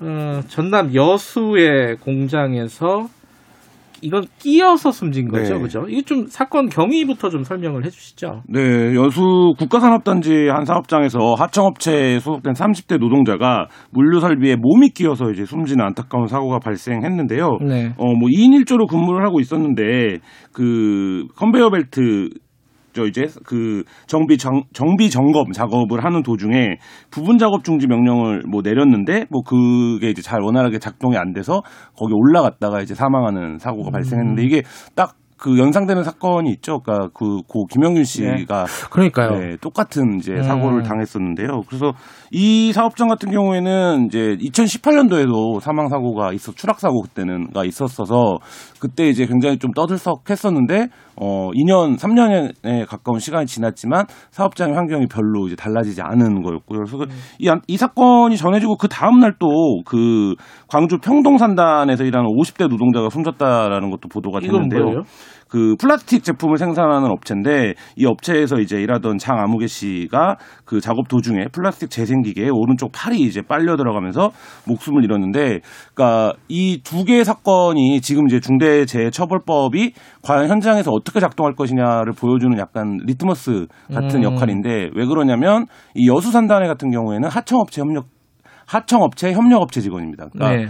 지금 이제 중대재해처벌법이 어 위로 올라가는 발주처나 원청의 책임을 묻는 게 그러니까 발주처는 사실상 불가능하고요 책임을 묻는 음. 게 원청의 책임을 묻는 게 굉장히 까다롭습니다 음흠. 조건이 그렇기 때문에 이분도 아마 법이 당장 지금 시행되고 있다고 하더라도 음흠. 적용을 못 받을 거고 광주에서 사망한 노동자 같은 경우에는 5인 미만 사업장 아, 5인 미만이에요, 네, 거기는? 이- 네, 그렇기 음. 때문에 이 법이 지금 당장 시행이 되고 있더라도 어 대상이 안 되는 뭐 이런 상황입니다. 뭐 여수 같은 경우에는 그렇죠. 이게 그 대기업의 계열사잖아요. 그렇죠. 근데 대기 대기업 계열사라도 규모 때문에 아마 이게 유예 기간이 대- 적용되는 기- 사업장이죠. 대기업의 계열사라도 그 사업장의 인원수에 따라서 달라질 수가 있고요. 예. 50인이 기준일 수가 있고 3년 유효입니다. 예. 그리고 5인 같은 경우 아예 적용이 안 되는데 음. 그래서 뭐 좀, 좀 이따 얘기를 하겠지만 쪼개기도 가능할 것 같아요. 앞으로? 5인 미만으로 만들어 가지고 아. 대상에서 빼버리는 그런 어떤 꼼수 편법이 등장하지 않을까 하는데 이 사업장 같은 경우는 계속적으로 반복이 되고 있거든요. 네. 똑같은 원청입니다. 네. 원청 사업장에서 지금 말씀하신 것처럼 2년 전에도 추락 사고가 있었고 2014년에도 두 번의 사고가 있었는데 그때도 붕괴 같은 사고인데 그럼에도 불구하고 몇 년 단위로 계속적으로 사망 사고가 지금 발생하고 있습니다. 음. 똑같은 원청에 똑같은 하청의 근로자들이 노동자들입니다. 예. 그럼 결국은 안전에 대한 어떤 조치가 거의 없었다. 반복되는 걸 결국은 그거라고 보는 게 맞고 중대재해처벌법 등등이 좀 저- 제대로 작동을 해야지만이 이런 것들이 막을 수가 있는데 좀 전에 말한 것처럼 예외가 너무 많다 보니까 참 음. 어려운 상황입니다. 그러니까 지금 정리를 하면은 그 플라스틱 공장에서 사망한 이 산재 같은 경우에는 이 5인 미만이기 네. 때문에 법이 뭐 시행이 돼도 되- 된다 하더라도 네. 아예 적용 대상이 안 아닙니다. 되고 그러면 이 사건도 이제 중대재해가 아닌 게 돼버리는 그렇죠. 거고 그다음에 어이 여수 거는 이제 50인 미만이기 때문에 그죠 이것도 역시 유예를 3년의 받죠. 유예 기간을 네, 거쳐야 된다 뭐 지금 상황에서는 뭐 둘 다 어떤 강제적인 어떤 개선책을 마련하기는 쉽지 않은 거다. 이게 역시 또 사업장의 선의에 기댈 수밖에 없는 뭐 그런 상황이 그렇죠. 될 수밖에 없는 거네요. 그래서 뭐 사고 경위는 좀 정확히 나왔습니까? 이게 어, 뭐 사실 누구의 실수일 수도 있고 네. 안전 장비 안전 조치가 미흡했을 수도 있고 여러 가지가 있을 텐데 보통 이런 경우에 사업장들이나 이제 업체 그 업자 측은 어, 개인의 실수였다, 부주의했다 이런 설명들을 보통 많이 하거든요. 네. 근데 이번 경우에도 이제 말하자면 뭐 자동 운영되는 컨베이어 벨트 알람이 울려서 멈췄다라는 거예요. 그래서 네. 점검 작업 요청을 했고 점검 작업을 하는 도중에 갑자기 이제 기계가 오작동해서 네. 10초간 운영되는 과정에서 사고가 났다. 이게 이제 업체 측의 설명이거든요. 회사 측에. 네. 이제 경찰이랑 이제 소방당국이 소방당국이 조사를 하고 있습니다. 지금 음. 사- 상황은. 근데 문제는 뭐냐면 이런 사건이 사건이 나면 뭐 노조라든지 아니면 동료 직원이라든지 네. 아니면 가족이라든지가 현장에 접근이 돼야 되는데 네. 이제 이런 경우들이 차단되는 경우들이 되게 많아요. 그러니까 왜냐하면 음. 업체 측에서 이거를 원천 차단해 버리죠. 그러니까 일방적으로 어 사건의 경위나 이런 것들이 이제 발- 일방적으로 발표되는 업체 측에 의해서 이런 경우들이 음. 많은데 그래서 유가족들은 어 생태 같은 이제 가족이 죽었는데 네. 어, 뭐 실수해서 그랬다. 부자, 뭐 부주의했다. 이런 이제 설명을 듣는 경우가 굉장히 많은데 사실 이제 그런 부분들도 굉장히 안타까운 부분입니다. 그러니까 그 아직까지 뭐 정확한 조사 그렇죠. 나오진 않았지만 봐야 될 것 같습니다. 예.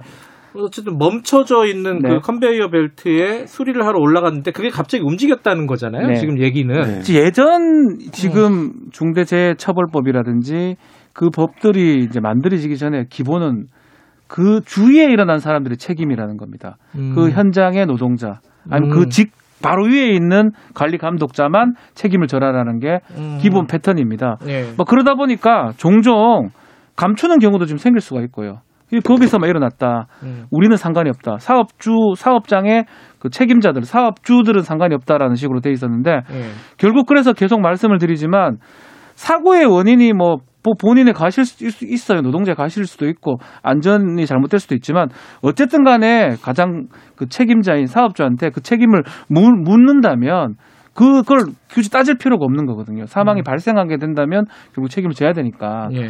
그래서 이 법이 의미가 있는 건데 계속 말하는 것처럼 뭐 적용 대상이 확 줄어버렸기 때문에 대부분 5인 미만이고 50인 미만인데 뭐 적용이 지금 안 되는 게 많, 많으니까 좀 앞으로 도 문제가 될 것 같습니다. 근데 이제 유예 기간 3년이 지나서 만약에 이런 사건이 일어났다 치더라도 아까 김한 기자 얘기는 이게 원청의 책임을 묻는 게 굉장히 까다롭다고 그랬잖아요. 그렇죠. 그건 왜 그런 거예요? 그러니까 기본적으로 지금 법이 여야 간에 합의가 이루어지면서 발주처의 책임을 묻는 거는 아예 예. 사라졌습니다. 근데 이게 어떤 거냐면 현장의 상황들이 대부분 어떠냐면 발주처 원청, 하청, 재하청 이런 구조로 그렇죠. 이루어지거든요. 예. 그래서 대부분의 사고는 어디서 나냐면 하청 또는 재하청에서 납니다. 근데 하청은 재하청을 두기도 하고 협력업체를 두기도 하거든요. 네. 이런 경우에 어 저도 뭐 산재 사건을 취재해 보면 협력업체 직원들은 실질적으로 원청도 모르는 경우가 있어요.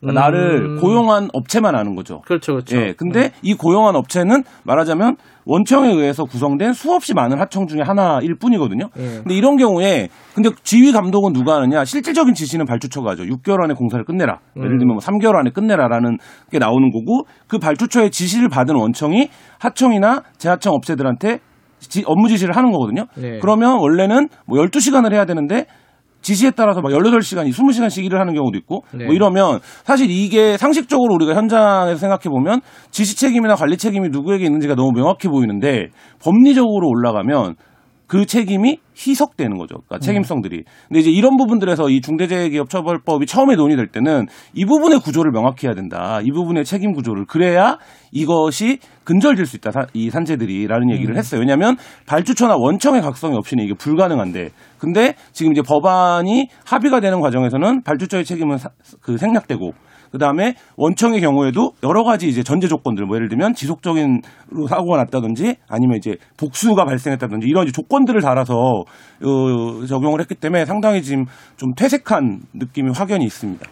그 원청에 이제 사실은 책임을 묻는다는 게 사실 돈이잖아요. 그렇죠. 하청업체한테 이제 뭐 발주를 줄 때 이게 돈을 충분히 주면 안전관리나 이런 돈과 시간인데 그렇죠. 그죠. 근데 그거를 제약해 버리면은 빨리빨리 할 수밖에 없고 안전 조치를 미흡하게 할 수밖에 없기 때문에 사고가 발생하게 되고. 네. 근데 그 부분에 대해서 법적인 책임을 묻기가 되게 어려운 어렵죠. 상황이고. 뭐 위험의 외주화라고 얘기도 하기도 하는데 네. 결국은 이런 법들이 뭐 예컨대 산업안전보건법이라든지 또 네. 지금 말했던 중대재해처벌법이라든지 네.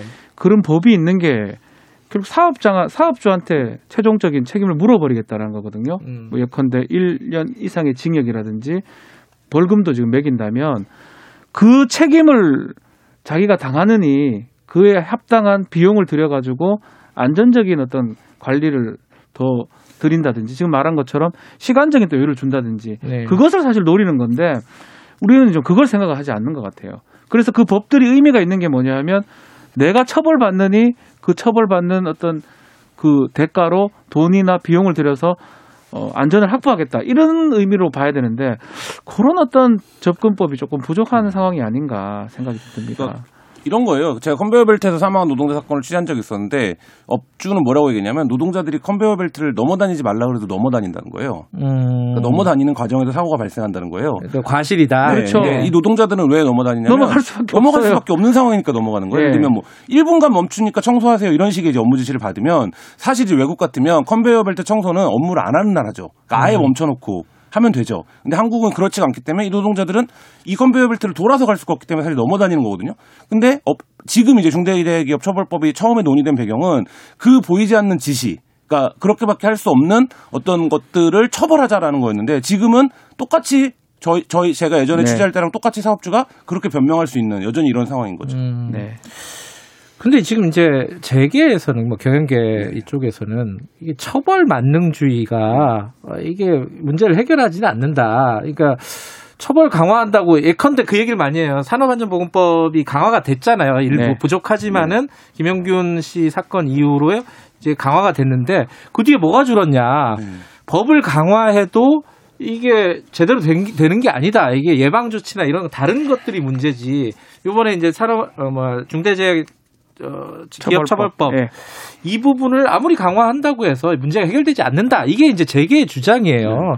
그리고 뭐 그렇게 처벌할 거면은 경영자들이 누가 회사 하려고 하겠냐. 다 감옥 갈 수도 있는데 이런 주장을 한단 말이죠. 예, 그 부분은 뭐 저도 막 심도 있게 예. 뭐 논의하거나 뭐 검토를 해본 적이 없어서 예. 그 부분에 대해서는 쉽게 말씀을 드릴 수 없지만 예. 이거 하나는 확실할 것 같아요.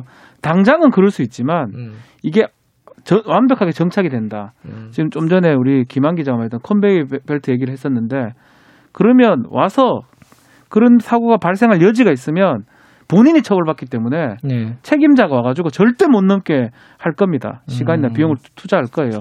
그런 식으로 문화가 바뀔 겁니다. 지금 음. 당장 그 효과가 있다 없다 말씀하기는 어렵지만 특히 뭐 영국 같은 경우는 기업 살인법이라고 표현하거든요. 네. 결국 기업이 살인한 거다 그거는 그렇게 하는데 우리는 뭐 이름을 좀 바뀌었어요. 중대재해처벌법으로. 기업도 완- 빠졌죠. 예, 기업도 빠져버렸습니다. 완화해서 하는데 그만큼 이거는 기업이 살인한 거다. 네가 살인죄가 안 되려 그러면 그만큼 시간을 들이고 비용을 들여라라는 게 문화 노동 문화가 확립이 될 것 같다. 그래서 지금 당장은 분명히 이거 경총에서 얘기한 것도 일리는 있, 있습니다. 음. 그렇지만 계속적으로 이게 문화가 된다면 법이 효과를 발휘하지 않을까 저는 조심스럽게 그 얘기를 드리고 그 있습니다. 재계나 경영계 주장도 조금 납득하기 어려운 측면이 뭐냐면요. 이번에 논의되는 과정에서 원래 법안에는 그 발주처나 원청의 안전보건 의무 조항이 있었어요. 네. 이 조항이 어, 빠졌어요. 그쵸. 그 압력을 받아서. 네. 근데 이게 이제 말하자면 이런 거죠. 포지티브한 방식이 있을 수 있고 네거티브한 방식이 있을 수 있습니다. 네거티브한 방식이 바로 처벌이죠. 처벌이죠. 근데 네. 지금 처벌에 대한 논의가 많이 되는데 그러면 처벌을 받기 이전에 포지티브한 방식으로 어떤 예방 조치나 의무를 질 거냐의 부분도 이 법에 원래는 있었어요. 음. 근데 재계나 경영계 요구로 그 부분은 아예 빠져버렸습니다. 그리고 지금 계속적으로 얘기하는 이유가 포지티브한 건 하나도 없고 네거티브한 방식으로만 접근을 하면 어떻게 하냐라는 얘기를 하는데 이게 굉장히 좀 저는 도단적인 주 장이라는 거예요. 이 법안이 최- 국회에서 논의된 과정을 지켜본 입장에서는 그러면 사실 이 얘기가 반대를 위한 반대고 하기 싫다는 것 뿐이지 사실 뭐 어떤 이제 말하자면 합리성이 있는지는 잘 좀 납득이 안 갑니다. 저도 그런 생각은 들더라고요. 이게 처벌이 능사가 아니다라는 얘기를 계속 하는데 그 일리는 있죠. 네. 그러면은 그 처벌 말고 다른 대안을 그쪽에서도 없다니까요. 내놔야 되잖아요. 네, 그게 없다는 거예요. 그래서 답답해요. 다른 나라에서 기업 살인법을 만든 거는 그래서 처벌하니까 몇- 시간이 지나니까 다 그걸 하더라. 음. 안전을 이제 확보 확- 담보하더라. 그래서 그런 법들이 등장한 거거든요. 그러니까 단적으로 지금 뭐 여수공단 얘기했는데 2018년도에 여수공단 산재 문제가 굉장히 시끄러웠습니다. 그래서 네. 이때 여수산단의 공장장들이 정부 주재로 긴급 회의를 가졌어요. 음. 그래서 이때 뭐 사고 예방을 앞으로 어떻게 하겠다, 안전 대책을 그뭐 사업장별로 어떻게 하겠다라는 음. 걸다 발표를 했어요, 자기들이. 네. 근데 2년 만에 같은 사고가 반복되는 거예요. 음. 그러면 결국엔 이 사고 예방이나 안전 조치라는 게 결국 요식행위에 지나지 않았다. 왜냐? 음. 그래도 되니까. 처벌받지 않으니까. 예. 뭐 정부도 이제 법 만들었으니까 됐다 이게 아니라 지금 말씀하신 것처럼 그런 어떤 약속들이 지켜졌는지 네. 2년 동안 이런 것들 좀 면밀하게 좀 봐야겠네요. 크리스정님이 호주 얘기를 하시네요. 호주는 아멘 감독관이 있는데 한국은 미리 통보하고 간다 감독관이 노동 감독관이 가긴 그렇죠. 가잖아요. 가긴 갑니다. 뭐 이런 말씀도 보내주시고 7333님은 원청의 책임을 묻지 않으면 대기업들은 변화하지 않을 겁니다. 이런 말씀도 보내주셨습니다. 오늘 여기까지 하시고 고맙습니다. 네, 감사합니다. 박지훈 변호사님 그리고 한겨레 신문 김한 기자님이었습니다. 지금 시각은 8시 46분입니다.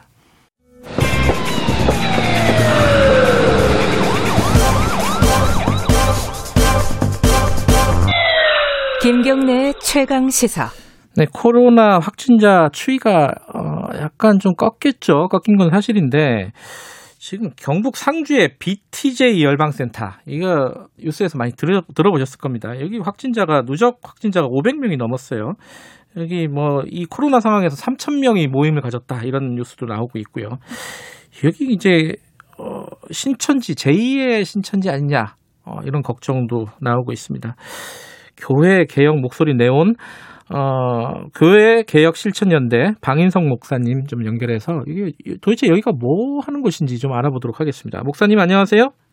네, 수고 많으십니다. 예, BTJ 열방센터 이게 좀 생소한 이름이에요. 이게 무슨 뜻이고 뭘 하는 곳입니까? 예, 그 인터컵이라고 하는 국제 선교 단체에서 운영하는 네. 이런 센터인데요. BTJ는 에, 뭐 영어로 백투 예루살렘이라고 하는데 음, 이제 그 기독교가 서구 유럽으로부터 받았는데 네. 에, 사실 그 기독교는 예루살렘에서부터 출발했거든요. 이스라엘. 네. 예. 그래서 다시 그 지금에 있는 이스라엘 예루살렘이 이슬람이라든가 이웃 종교들이 있는데 네. 그곳으로 어, 이스라엘을 정복해서 음. 예루살렘을 정복해서 기독교 왕국을 세우겠다라고 음, 하는 아, 이러한 그 단체죠.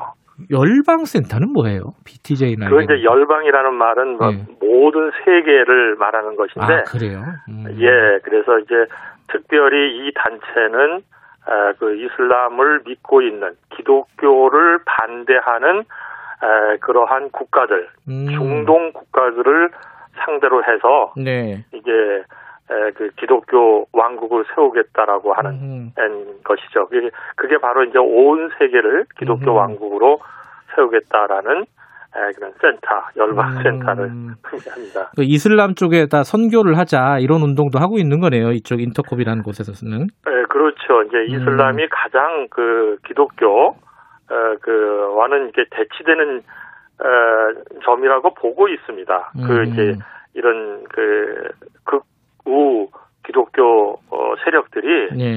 이제 이렇게 보고 있는데 에, 그 이웃 종교들에게 이제 공격적 선교를 해서 음. 그들에게 마구 어, 이제 종교 분쟁을 일으키고 음. 막 땅밟기를 하고 그막 한국에 있는 청년들을 에, 데리고 가서 그 막 순회하고 아무 집이나 들어가서 그냥 예수 믿으라고 하면서 예. 에, 이제 하는 그런 에, 공격적 선교로 마찰을 많이 있고 우리 그 외교부에서도 굉장히 예. 에, 걱정을 많이 했었던 에, 음. 이런 단체죠. 근데 뭐 어쨌든 그런 어떤 선교를 중심으로 하는 단체다. 여기까지는 알겠는데 이번 코로나 때 보니까 이게 수천 명이 모여가지고 모임을 가졌다는 거예요. 이거는 방역 수칙을 정면으로 어긴 거잖아요. 이, 왜- 그렇죠. 무슨 일이 있었던 겁니까 거기에서?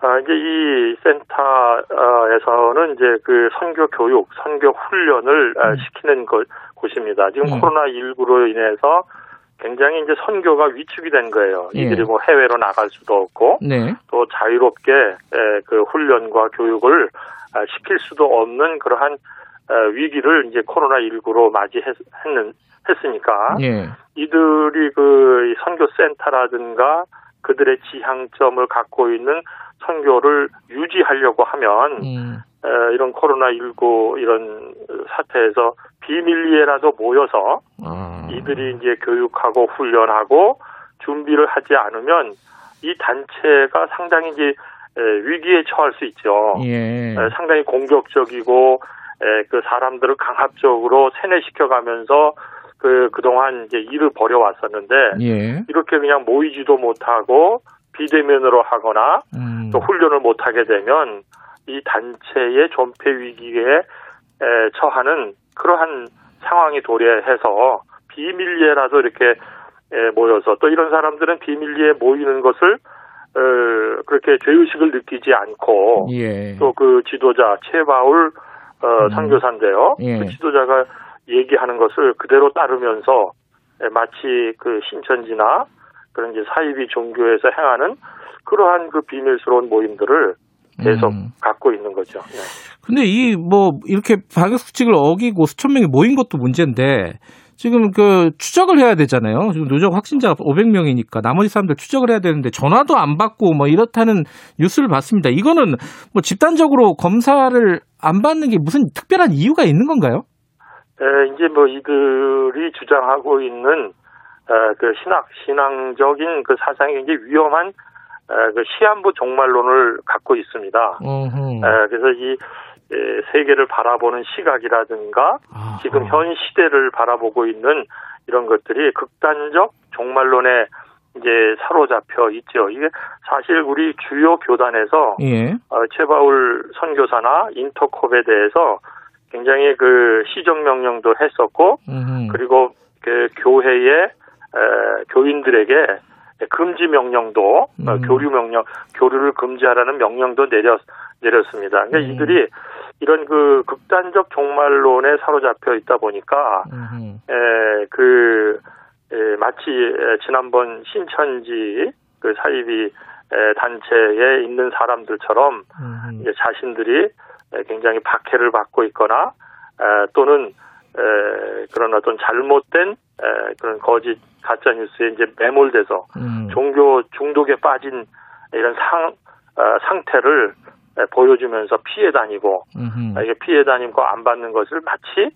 신앙의 우월이 우월한 것처럼 네. 또는 그 박해를 받고 있어도 믿음으로 이겨나가는 것처럼 이제 이런 단체에서는 가르치고 또 주장하고 있으니까 아, 이런 그 방역 당국에 이것도 피해 가고 있는 것 같습니다. 그러니까 코로나를 바라보는 시각 자체가 좀 다른 것 같은데 이게 보니까 이제 빌 게이츠 같은 사람들이 코로나를 퍼뜨렸다 이런 음모론이 그냥 우스갯소리가 아니라 그 대표의 뭐 설교에서 이런 얘기까지 했다면서 이건 왜 이런 얘기를 하는 거죠?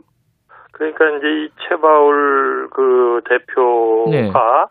아, 이제 우리 한국교회가 이 선교 선교하면서 예. 상당히 선교로 부흥하고 성장한 면이 있습니다. 음. 그러다 보니까 이 최바울 어, 대표의 그 선교에 대해서 네. 굉장히 지지하고 도와주는 아, 이런 면이 많이 있었어요. 예. 그러다 보니까 이 최바울 어, 씨가 이끌고 있는 인터컵이라고 하는 이 선교 단체가 아주 급성장을 했습니다. 음. 그 자신의 왕국을 어, 이제 만들게 됐죠. 거기 네. 가 상주 가면 어마어마합니다. 음. 그리고 뭐 수십 개의 지부가 있고요. 네. 그 이제는 어린이로부터 그 어른들에 이르기까지 예전에는 청년들만 있었는데 네. 아주 그냥 굉장히 많은 어, 사람들이 음. 어, 이 인터콥의 이 선교의 방법에 빠져 있죠. 네. 자신의 왕국을 어, 세우는 것이 지금 이 코로나 19로 위기가 온 겁니다. 음흠. 그, 이- 어, 그 인터콥의 자체에 굉장히 심각한 재정적인 에, 또는 선교적인 아, 이런 것에 에, 이제 위기가 오니까 네. 이런 음모론을 동원해서 에, 그 추종자들에게 음. 두려움을 갖게 하고 오히려 더 비밀리에 모여서 어, 집단 결속력을 갖추는 이런 모습이 에, 음. 있는 거죠. 이건 사실 굉장히 위험한 것이고 거기에서부터 탈피하고 벗어나야 되는데 네. 이게 한번 이게 빠지게 되면 중독성이 있어서요. 예. 참 이 걱정입니다. 음, 백신도 맞지 말라 뭐 이런 얘기도 한다고 하고요. 그렇죠. 이건 뭐, 에, 그, 이제 이런데 한번 세뇌되고, 네. 이런데 한번 중독이 되면, 네. 어, 이제 이런 그 지도자들이 얘기하는 것을 쫓고, 거기에 이제, 에, 음. 빠지게 에, 되는 것이죠. 뭐 일부 교회에서는 지금 대면 예배를 강행하거나 또는 네. 뭐 이런 식으로, 어, 이제 막 주장하는 음, 사람들은 네. 음. 종교 자유를 침해한다고 하는 아, 이런 말도 안 되는 에, 이런 주장을 펼치고 있는데 네. 정말 우리 한국 교회나 이것도 하나의 개신교회 에, 이게 단체인데 정말 음. 알겠습니다. 걱정입니다. 목사님 같은 분도 이제 계시니까요. 그래도 예. 여기까지 듣겠습니다. 고맙습니다. 네네 수고 많습니다. 교회개혁 실천연대 고문 박인성 목사님이었습니다. 자, 오늘 여기까지 하고요. 내일 아침 7시 20분에 다시 돌아오겠습니다.